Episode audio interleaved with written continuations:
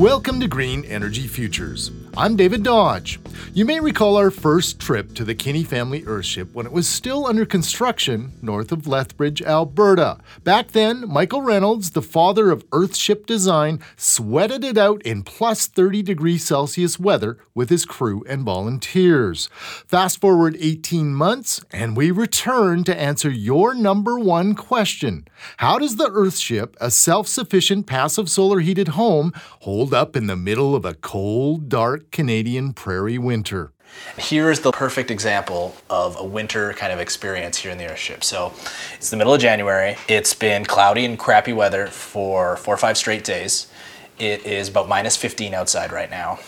And here we are inside and it's 20. So we've had the stove going uh, since we woke up this morning uh, and it's 20 degrees inside and it's really pleasant in here. And that's just with the kind of sunshine streaming in and this tiny little wood stove. That's Duncan Kinney, former editor and production manager at Green Energy Futures.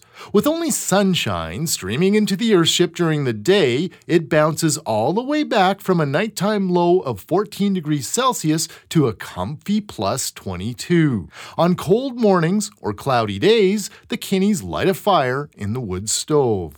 The Kinney Earthship is off grid and relies on a small 3.8 kilowatt solar system with batteries for power. As fate would have it, for only the second time since completion, the Earthship ran out of electricity while I was there. Well, yeah, so it is the, the worst case scenario. So, you know, there's just not very much production right now. It's been several days in a row of cloudy weather, so you're not getting the solar production that you need and the AC did uh, tick off this morning. There's still everything that's on DC is still running, so the fridge is still running, the water is still running. But right now we're just charging up our system with this kind of weak morning daylight in order to uh, tick on our AC as soon as we can. The next day the sun came out and the batteries were charged. The Kinneys could have added more solar capacity, but opted for a conservative approach instead. This Earthship does use propane for cooking and drying clothes. So we do have a stove that is built to run on propane. It's a natural gas stove that's been converted to run on propane.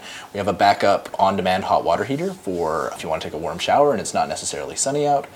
And then we also have a clothes dryer that runs off of that propane system as well. The entire front of the Earthship is a greenhouse. It harvests passive solar energy, treats gray water, and allows this super sustainable home to produce its own food. Glenn Kinney is Duncan's father. So you can see even during this cold time of the year, we've got some tomato blossoms.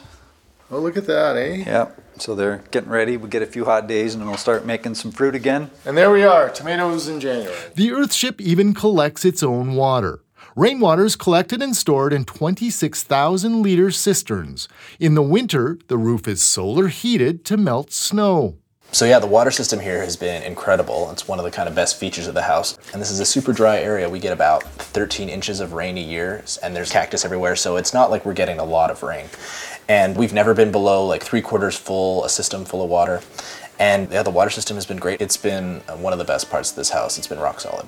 We visited the Earthship in the cold depths of winter, and still it was warm, full of water, and the Kinneys were growing food in the greenhouse.